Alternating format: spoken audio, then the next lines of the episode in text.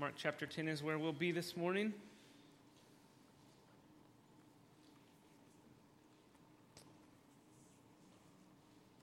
I must say at the outset that there's a misprint in the bulletin, and it is all my fault. It says we're going through verse sixteen. We're not going to get there. Okay, so we're going to we're going to cover one through twelve, and I'm already anxious about next week's sermon and how I'm going to fit verses thirteen through sixteen with seventeen through thirty-three, but we're, that's tomorrow's worries. We're not going to worry about those today. Um, so, so we're going to look at, at, at verses one through twelve of Mark ten, and, and before I'm going to read them um, for us in a second. If you don't have a Bible, there there should be one on the, the pew back in front of you, um, so so we'd, we'd love for you to follow along. Hopefully, if you, if you haven't been here often, hopefully you'll learn that you're going to be somewhat lost without your Bible. So a lot of the times in, in my talking, this sermon, I'll, I'll say, look at this verse, look at this verse. I, I want to stay as close to the text as possible. Um, so if you come to hear my thoughts about a whole lot of different things, you're not going to hear them. Hopefully you're disappointed. Um, but but so we'll look at it in a second. But before we look at them, let me let me kind of set the stage. Um, the, the sermon title is The Countercultural Kingdom of God. And I've I've titled it that way um, intentionally because if, if you read ahead and you looked at verses one through twelve, or even if you're looking at it now and you see the, the subtitle or, or the the, um, the the passage heading, um, it probably says something about Jesus and divorce. Well, I titled the sermon Countercultural Kingdom of God because marriage and divorce is not the main purpose of this passage. Okay, the main issue is the distinctiveness of the disciples. So following Jesus, whether it's in how one thinks about divorce or, or something else, um, disciples are to be countercultural. Citizens in the kingdom of God live counterculturally. There's a, a cost to following Jesus. Now remember, the context of Mark helps us understand this. It helps us come at this with, with the right frame of mind. We, we've been talking about, the past several weeks, the cost of following Jesus. We've looked at the marks of discipleship, and, and this passage follows right on the heels of, of that. So that's right in line with the context. And so in our passage, Jesus is going to make claims.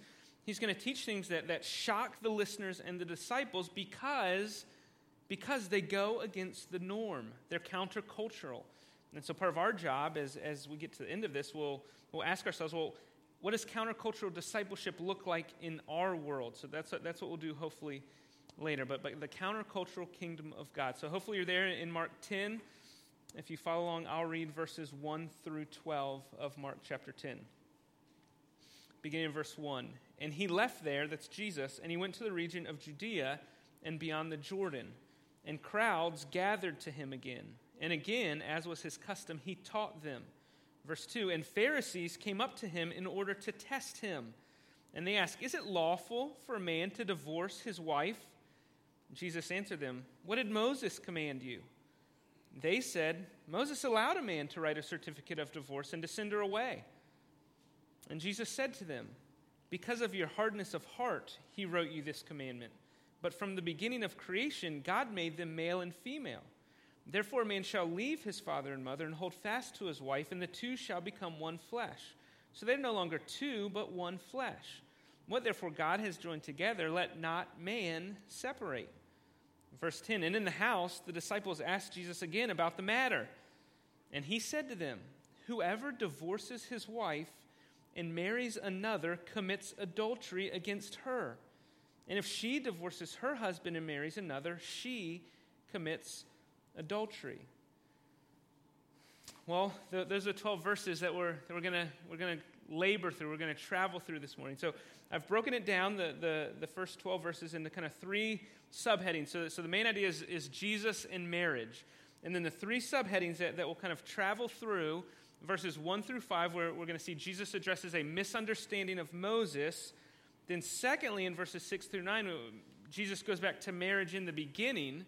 Okay, he, he goes all the way back to, to creation, and then in verses ten through twelve, we'll see when he's alone with his disciples, he addresses marriage, divorce, and adultery. So so hopefully we'll we'll leave this morning with, with a grasp on, on the purpose of, of these verses. So so first let's look at verses um, one through twelve.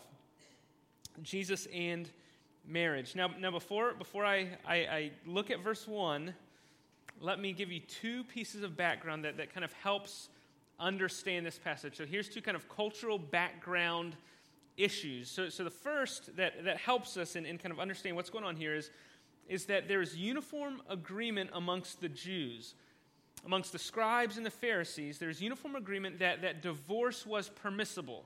Okay, so the issue wasn't, can a man divorce or not? That was agreed that a man could. Okay, so that's the issue here, and that, that'll, uh, that'll affect how we understand the question of the Pharisees. They, they didn't really wonder whether a man could or not. The, the issue was what the proper grounds for divorce were. So, okay, everyone agrees a man can divorce his wife, but, but the, the, the, the division came when, well, what are the proper grounds, or what are the legitimate reasons for divorce? And and this was all based on Deuteronomy twenty-four. So so we'll turn there in a minute. Um, but but Deuteronomy twenty-four was was a Mosaic law that, that had to do with divorce, with this certificate of divorce. And and and in twenty-four, in Deuteronomy twenty-four, we'll read it in a, in a few minutes. Um, but but there's this this this clause here. There's this phrase in, in verse one that says that, you know, when a man finds um, a fault, cause for divorce um, with his wife, and, and he wants to send her away, the the, gra- the the wording of the reason, the proper reason, the legitimate grounds are if he finds indecency in her, then he's to give her the certificate of divorce and send her away. So see, Deuteronomy twenty-four one says, if there's indecency found, then you can divorce your wife, husband. Okay? Husband can divorce the wife uh, on the account of indecency. Now, the two main, of, two main schools of thought, every commentary, you're going to mention these two, and they're, they're represented by, by the rabbis or the, the teachers who led these schools. One was a more liberal school of thought known as the Hillel school. Okay, so, so the more liberal, meaning more broad, they would say indecency, that, that's a wide-open interpretation. It could be burning food. I mean, literally, you find cases of a husband who says, the indecency that I found in my wife was she burnt dinner. Therefore, I gave her the certificate of divorce, and she's gone. Okay, so so that's that's the liberal view. Indecency, you can take liberties. If if you see another woman that's more attractive, that's an indecency in your wife. Divorce her. Okay, so that, that's the Hillel school. Okay, that, that's one side of the argument. The other, well, and let me just mention, hopefully you're, you're feeling this, imagine the effects of, of that teaching on the wives.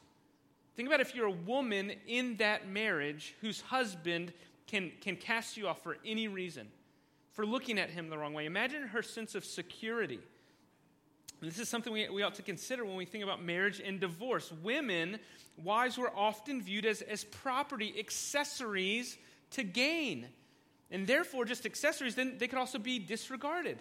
I don't need her anymore. I'll find another one, another another purse, another accessory, right? That, that's how they viewed wives.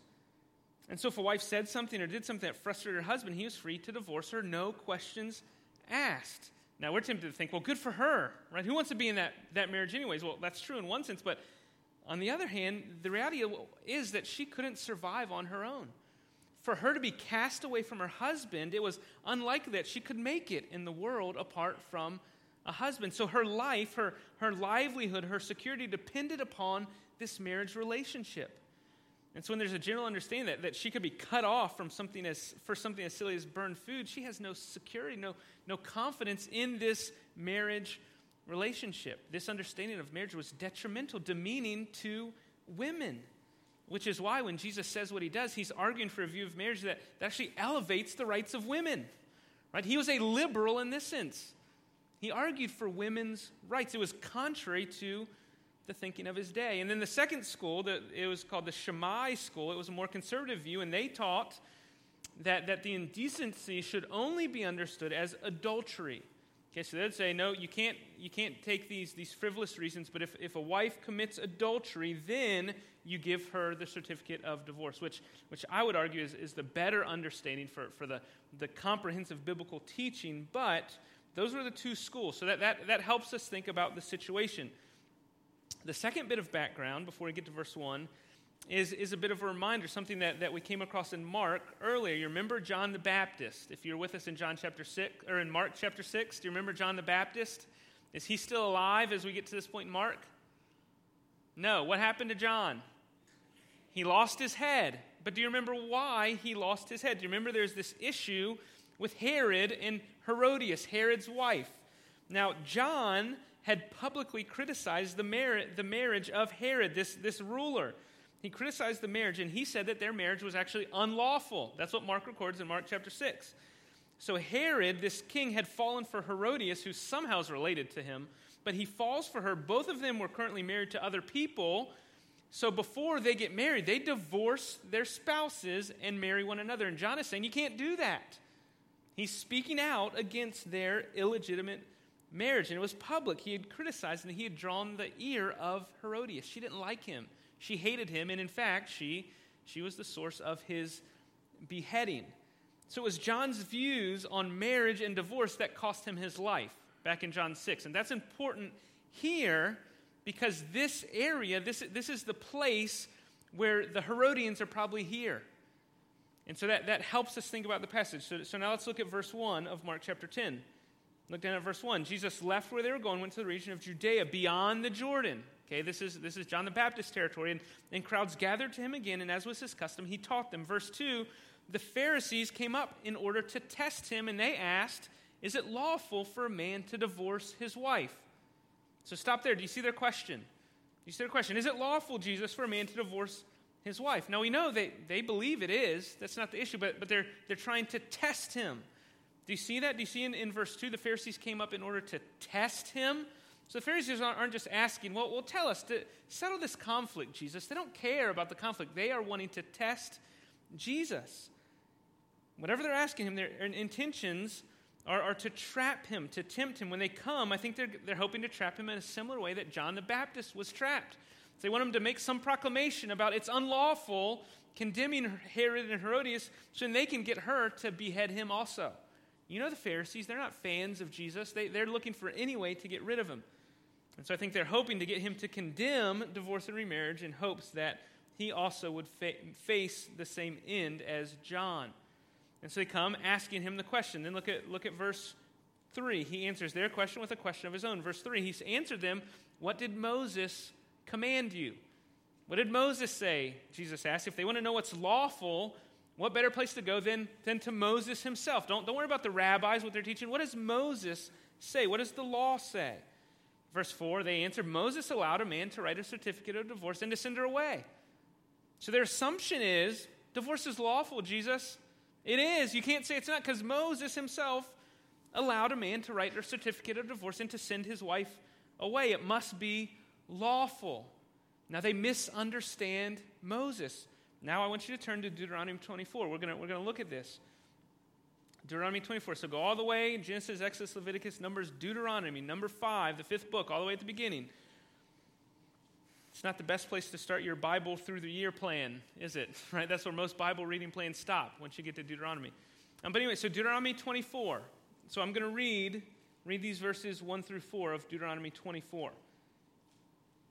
And so, so, so listen, then we'll make a few observations about how these Pharisees are misunderstanding Moses. So De- Deuteronomy twenty-four, starting in verse one, says, reads, when a man takes a wife and marries her, if if then she finds no favor in his eyes because he has found some indecency in her and writes her a certificate of divorce and puts it in her hand and sends her out of his house, and she departs out of his house and she goes and becomes another man's wife, and the latter man hates her and writes her a certificate of divorce. This is the second one she's got, and puts it in her hand and sends her out of his house. Or if the latter man dies, who took her to be his wife, then the former husband who sent her away may not take her again to be his wife after she's been defiled, for that is an abomination before the Lord, and you shall not bring sin upon the land that the Lord your God is giving you for an inheritance. So kind of confusing, a lot of his and ladders and hers. Okay, but but notice a couple things about, about these verses. What does Moses say about divorce? Does, does he comment on the lawfulness of divorce? Does Moses say that it's that it's right or that it's wrong? Does, does he comment on the morality of divorce? He doesn't. This passage just presupposes divorce. So so it, it it's regulating how divorce is handled. So so divorce is the assumed here, and Moses is writing this law to regulate how divorce is handled. And the main point, right, if you followed that, the main point is if a woman gets if a man sends a wife away and she marries someone else, for no reason can she go back and be his wife again. That that's basically what Deuteronomy twenty-four, one through four says. Once he divorces her, she's gone. She can no longer be his wife again. There's nothing to command divorce. It was actually a provision, a protection for the wife. As we mentioned, the situation was that a man could divorce a wife with no hassle, no inconvenience to them. Just, just say, all right, you're, you're out of here. Pack your bags. You're gone. And a divorced man was never at fault. He could just remarry, find a new wife, and go on with his life. The woman, however, a divorced woman, was, was defiled. She had no way to recover. And so Moses in Deuteronomy twenty-four, knowing the hard hearts of Israel's husbands, says they must issue a certificate of divorce. They must, they must send her away with legal documentation. And once that happens, she's never coming back to you, husband. I mean, that, that, that's the point that he's making. There's a finality to it. And and this protects the woman.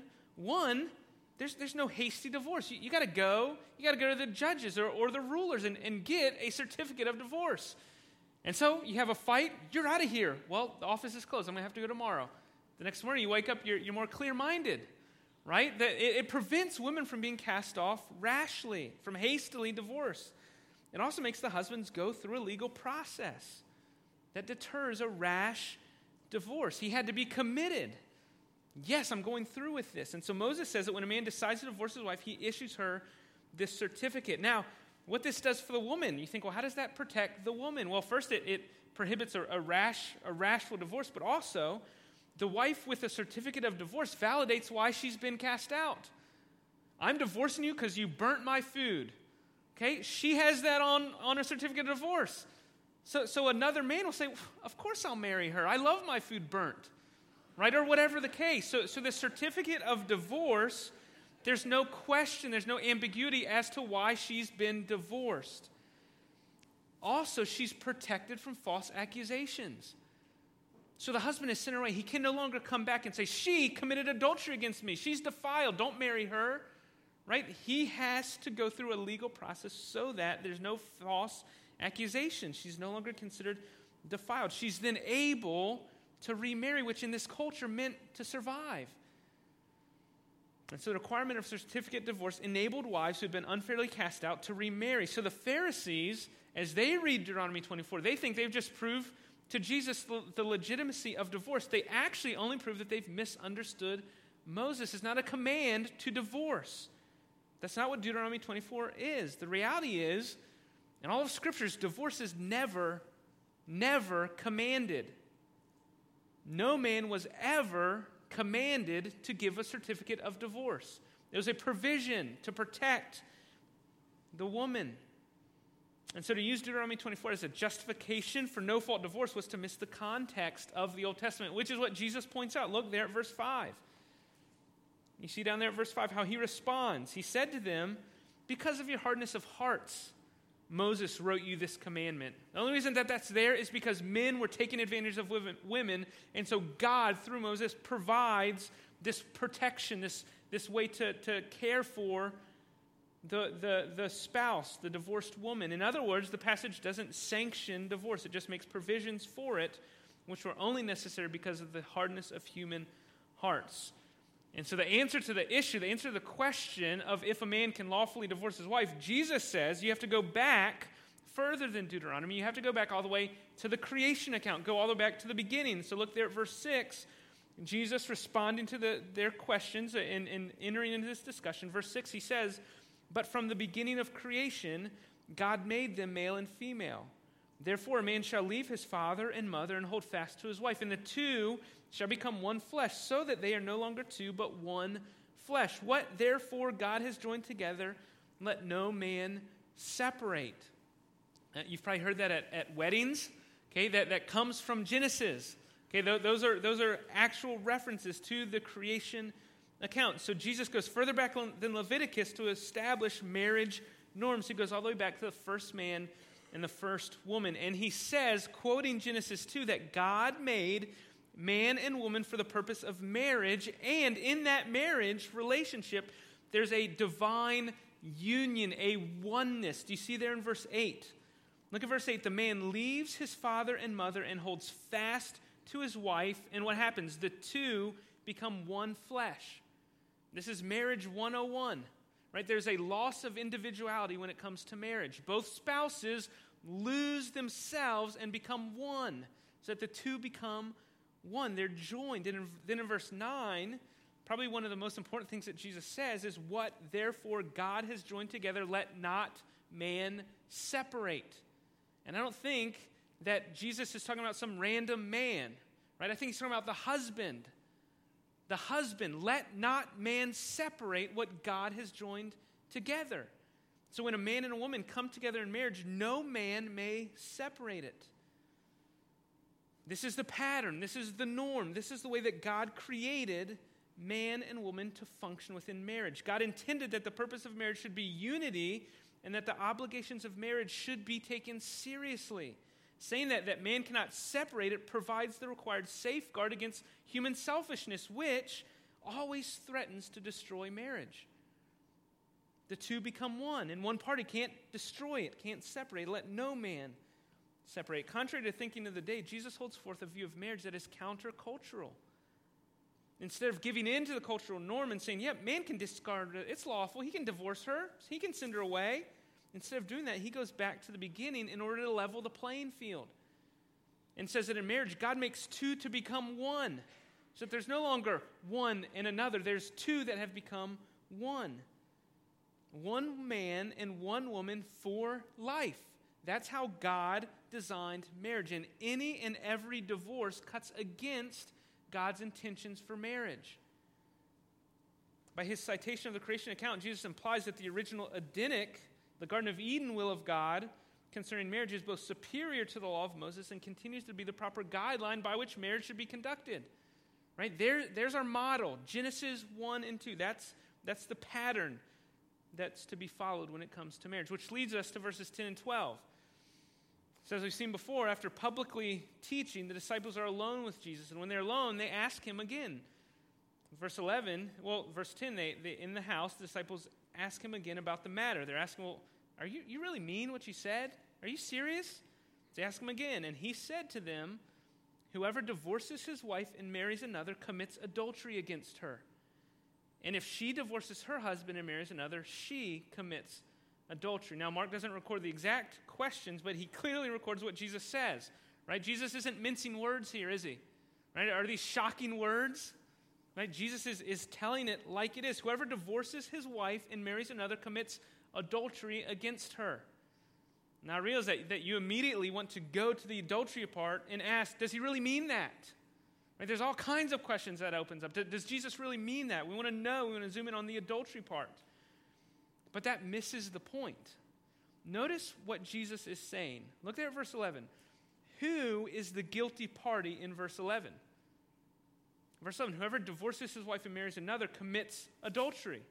So who's the one guilty of committing adultery in verse eleven? The husband, the one who divorces his wife, is guilty of committing adultery against her. Who's the her? It's the, the wife that he's married, that he's now divorced and gone and married someone else. He is guilty of adultery against her. This means in Jesus' teaching, the guilty party is the husband. It may not seem like a big deal to us, but as Jesus is saying this, it would have been shocking. Jesus saying is quite remarkable. Here's what, what one commentator says. It's remarkable, for in Israel, a man was generally considered an adulterer only when he had an extramarital sexual relationship with a married woman, and he was guilty of adultery, not against the wife, but against the husband of the woman. Okay, so he was only guilty if, if he did the bad deed, and he was guilty against, against the husband of the married woman. And so for Jesus to say that that if, if he divorces and marries another, he's guilty of adultery against the one that he's left. Do you see how that just changes the whole, the whole view and perspective on divorce? Jesus is establishing the responsibility that husbands have in marriage. He does this by saying that divorcing one's wife and marrying another woman is on the same level as having an affair. Whoever divorces his wife and marries another commits adultery against her. A man who divorces his wife in order to marry another is guilty. He is the one who's done something wrong. Jesus is leveling the playing field in marriage. Both husbands and wives are responsible for the well-being of the relationship. Notice also who the offended party is. I mentioned this uh, just a second ago. the offended party when a husband divorces and remarries. It's not the other husband, it's, it's the divorced wife. You see, her rights are being validated. She has been offended. She's been sinned against when her husband divorces her in order to marry another. And so Jesus calls men to account, saying men are guilty for offending their wives, the wives that they've discarded. Jesus makes them the object of concern, which is, which is foreign to this time and culture. The effect of Jesus' position forbidding divorce was to reject the notion that the wife was the man's property and to insist upon recognition of the woman's right in marriage based upon Genesis one, the original creation pattern. Which is why Jesus says what he does. He doesn't even mention an exception clause. He doesn't say, except for in this case, he says if a, if a man, a husband, divorces his wife and marries another, he is guilty of adultery. Adultery. He's intentionally shocking his disciples. They, they must recognize the significance of marriage and the significance of divorce that comes with recognizing the significance of marriage. It's countercultural. Now, let me just comment on, on verse twelve before we look at the three three applications. You see there at verse twelve, Jesus switches the roles and makes the same charge. Do you see there in verse twelve? He says, if she divorces her husband, marries another, she commits adultery. Do you see? It's just, it's just the same process, roles switched. Do you see that? As I've been maintaining in Jewish culture and practice, wives couldn't divorce their cult, their husbands, but in the Roman world, as, as Mark's letter is being, is being passed around, there were more rights for women. So, so it wasn't unheard of for a woman to divorce her husband. Case in point, Herodias. And so Jesus, not wanting to over-elevate the rights of women and say, okay, now she has a no-fault clause in divorce. He says, no, she is held to the same standard that he is. Divorce is prohibited whether it's inhibited by the husband or the wife. Both parties are guilty when they divorce and remarry. And so Jesus, here in the privacy of this home with the disciples, he charges husbands who divorce their wives and wives who divorce their husbands. Both parties are responsible for maintaining the unity, the oneness. So let, let me let me close with three applications, how this applies to us. I've got three, how, how this is countercultural in our day. First, we recognize the significance of marriage. We recognize the significance of marriage. Marriage is a lifelong relationship between one man and one woman. Marriage is significant, and the significance comes because marriage was designed by God in the beginning to be a lifelong relationship between one man and one woman. Do you see that? Our significance doesn't come from some cultural invention. It comes from God's word that established marriage in the beginning. So we must affirm the significance of marriage. The creation account in Genesis establishes male-female lifelong monogamy as God's created order for marital relationships. Any other sexual union is outside of God's purpose and will for human sexuality. This means that God's created order, God's intention for men and women, contradicts the idea that a man and a man or a woman and a woman can be married. Okay, that, that that's that's clear. God's standard contradicts that. Same-sex marriage directly contradicts God's intention for human marriage. I don't think I have many issues with getting agreement in that, but in the same way, a man and a woman whose marriage does not endure so long as they both shall live also contradicts God's intention for human marriage. One man and one woman for life. Anything else is out of step with God's intention for human marriage. We cannot downplay the significance of marriage. It is God's design. Secondly, second application, we, we have to recognize the significance of divorce. The significance of divorce. With, with understanding the significance of marriage comes the significance of divorce. If we want to value ma- marriage, we also have to understand that, that to break that apart is important. It's a big deal. The significance of marriage dev- means that we can't downplay the signific- significance of divorce. Divorce is never good. It's never good. Now, I use that term carefully. It's never good. Although sometimes necessary, divorce is always a result of human sinfulness, and it's never good. It's never the best. Though God allowed divorce, he never sanctioned it. I think it's fair to say, right, anyone here who's experienced divorce before can attest that it was not good. It's, it's not righteous. It's not holy. It's not good. Maybe it was necessary. Do you see the distinction there? Sometimes it's necessary, but that doesn't mean that it's good. Maybe circumstances surrounding your marriage deemed divorce as the best option, not because it was good, but because it was the lesser of two evils. It was better to separate than to stay in that marriage for whatever reason. And so it's never good. There's always collateral damage. If you know someone who's been divorced, ask them. Saying, would you recommend it? Right? It's, it's not to be pursued as, as, as a good thing. And it's because it rips apart what God has designed to be joined together. I mean, I hope it's obvious, but let me just say, men and women were not created by God in order to be divorced. Right? Divorce is a, a post-fall thing. You weren't created to experience divorce. It was never part of the plan. Marriages ought not to be broken. Now, I want to be careful here. I recognize every situation is unique. And I do think that Scripture makes exceptions to this norm. So, in other words, I think there are legitimate biblical reasons for divorce. Doesn't change anything I've said. It's never good. It's never part of God's plan. But, but I think there are some times when that is the lesser of two evils. Mark's emphasis is not on the exceptions. Rather, he's making the point that marriage is intended to be between one man and one woman for life. This is the norm, the expectation. Marriage ought not to be broken. Cases where it is, the cases of divorce, breaking of this covenant union ought to be the exception. It ought to be the exception. And this is one place where we as Christians ought to be countercultural. Marriage ought to be held in high regard. Divorce ought to be rare. I mean, among Christians, it ought to be rare. Divorce isn't a right to be pursued. It's, it's a last resort. And so if you aren't married here this morning, hear this. Marriage is not always pleasant. Marriage will not, marriage cannot complete you. Finding the right spouse won't satisfy your deepest desires. That, that's not what marriage was created for, so don't look for it to do that. Marriage in this world will always be plagued by sin and selfishness. On both sides of the aisle, husbands and wives, both parties bring sin into the relationship. So, so unmarried, think rightly about marriage. Have realistic expectations.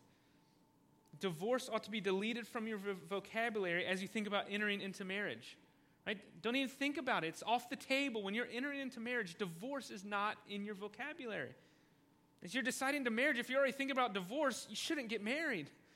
And that should be cause for concern.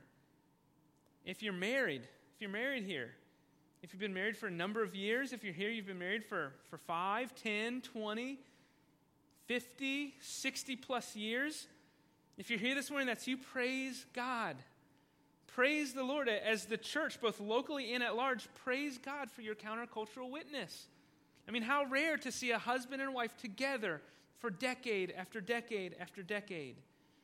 I mean, we recognize, I speak as a younger married person, we recognize that it hasn't been easy the whole time, okay? We, we recognize that. But you've given those of us behind you, those of us chasing you, right, a model to pursue. And so thank you for that. Continue steadfast in your example. Continue to lead by example as, as age presses on. As age presses on, health concerns increase. Disease diagnoses increase. Life and health become a lot more fragile. So you married folks, you, you know this. This is the reality you're living in. And so I'd encourage you, hold fast to one another in the midst of, of uncertainty, in the midst of disease and suffering. Continue, continue to pursue the oneness that God's calling you to. Continue to set the example for us. To the married here, if you're married and, and your marriage isn't going so well, right? If your marriage is on the rocks, hear the warning of this passage. Your marriage ought not to be broken. Let me say that to you. Your marriage ought not to be broken. Rather, your default ought to be perseverance, pressing in. You ought to work through it. As a Christian, you don't have divorce as an easy way out. Divorce is never a good thing. So, so your marriage ought not to end. If you're in a marriage that you think's on the brink of divorce, if, if you've tried and tried and tried and you still think the only way out is divorce, come talk to me. I mean, I want to listen. I, I want to I want to help shepherd you through that situation, evaluate things. I don't want you to be ashamed or scared to come talk to me. I have a pastor friend who more than once was made aware of members of his church who were divorced after it had happened. So the first time he hears of it, they come and say, oh, no, we're not married anymore, right? Well, what good is a pastor? What can he do then? So don't let that be, that be the case. I want to walk with you through it. And I may just say, I don't know. This is a hard situation. Let's pray. But please come talk to me. Don't, don't, don't make a rash decision apart from counsel of me. And if not me, if you don't feel comfortable, other godly people who are going to tell you the truth, not just what you want to hear, right? Not your mom. She's going to tell you what you want to hear probably. And then lastly, I know that there are some of some here who have been divorced. Divorced and, and not remarried, or some divorced and remarried. And so let me make the final point of application that it's for everyone, but specifically for you. And that's number three, the grace of God. That's an application, the grace of God. Divorce isn't an unforgivable sin. Maybe you just need to hear that this morning. Your divorce, it's not an unforgivable sin. Discussions, church culture surrounding marriage and divorce, it's often filled with contempt, condemnation, carelessness. You've probably felt those before. This shouldn't be. If you're here and you've experienced divorce, maybe, maybe after the last two points of application, you're feeling the weight. You're discouraged or ashamed or guilty. Maybe you thought, well, should I have even remarried? What am I doing? Is my life ruined? Have I ruined everything? Maybe there's other questions running through your head. Let me just make sure and proclaim to your listening ears that divorce is not the unpardonable sin. It's not. It is not. God offers free forgiveness of sins to those who are trusting in Christ. When we sing that Jesus paid it all, there's no asterisks for those divorced, right? Jesus paid it all, right? That, that's, that should be freeing to you if you feel the weight, if you feel the guilt. When, when the gospel is involved, there's always hope, always, always hope. As I mean, think about the woman at the well, five times married, an adulterous woman if there ever was one, and there Jesus cares for her. He intentionally addresses her need and offers her water that leads to eternal life. He's not ashamed to be seen with the divorced woman. He's ministering to her need. She's not excluded. So maybe if you're here today, you've experienced divorce, maybe you just need to hear, you're still welcomed at the table. You're still accepted in Christ. If you're trusted in Christ, your past sin does not stain the white robes of righteousness that Christ has given to you. Don't be weighed down by guilt. Take heart. Be encouraged. And if you're in a marriage now, if you've been divorced, you're remarried, if it's your second, your third, your fourth, your fifth, whatever the case, if you're here, you can honor God with your marriage, starting now. If you find yourself in a marriage, your first obligation is to seek to love your spouse and, and to give of yourself for him or for her. If things are bad, right, cast your cares on the Lord. There's always hope. Pray for God to change you. Right? It takes hard work on your part to make a marriage work. Don't be concerned with your spouse's lack of effort. Pray for the Lord to change you, and then, then pray for him to change your spouse. Honor the Lord in your marriage. If you've gone through a terrible divorce, this is the last thing I'll say. If you've gone through a terrible divorce, a divorce that, that tore your life apart, maybe you're thinking at that time, my life is over, things are never going to be better, right? It's ruined. I'm I'm ruined. And here you are, maybe maybe one year later, maybe five, maybe twenty-five years later. And for here, I, I hope that you recognize that, that God has been with you. God has been with you. God has been enough for you. There, there's a restoring power that comes to those who are trusting Christ. Divorce doesn't disqualify anyone from the kingdom of God. And so if you've been divorced, you've seen firsthand some of the dangers and the side effects. You've, you've been in the war, on the front lines. And so consider your experience, your life as, as a means to encourage others. You've experienced things that, that others haven't.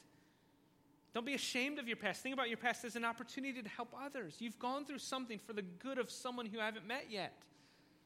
Think about ways that you can encourage them. We ought to be men and women who are big on grace and forgiveness.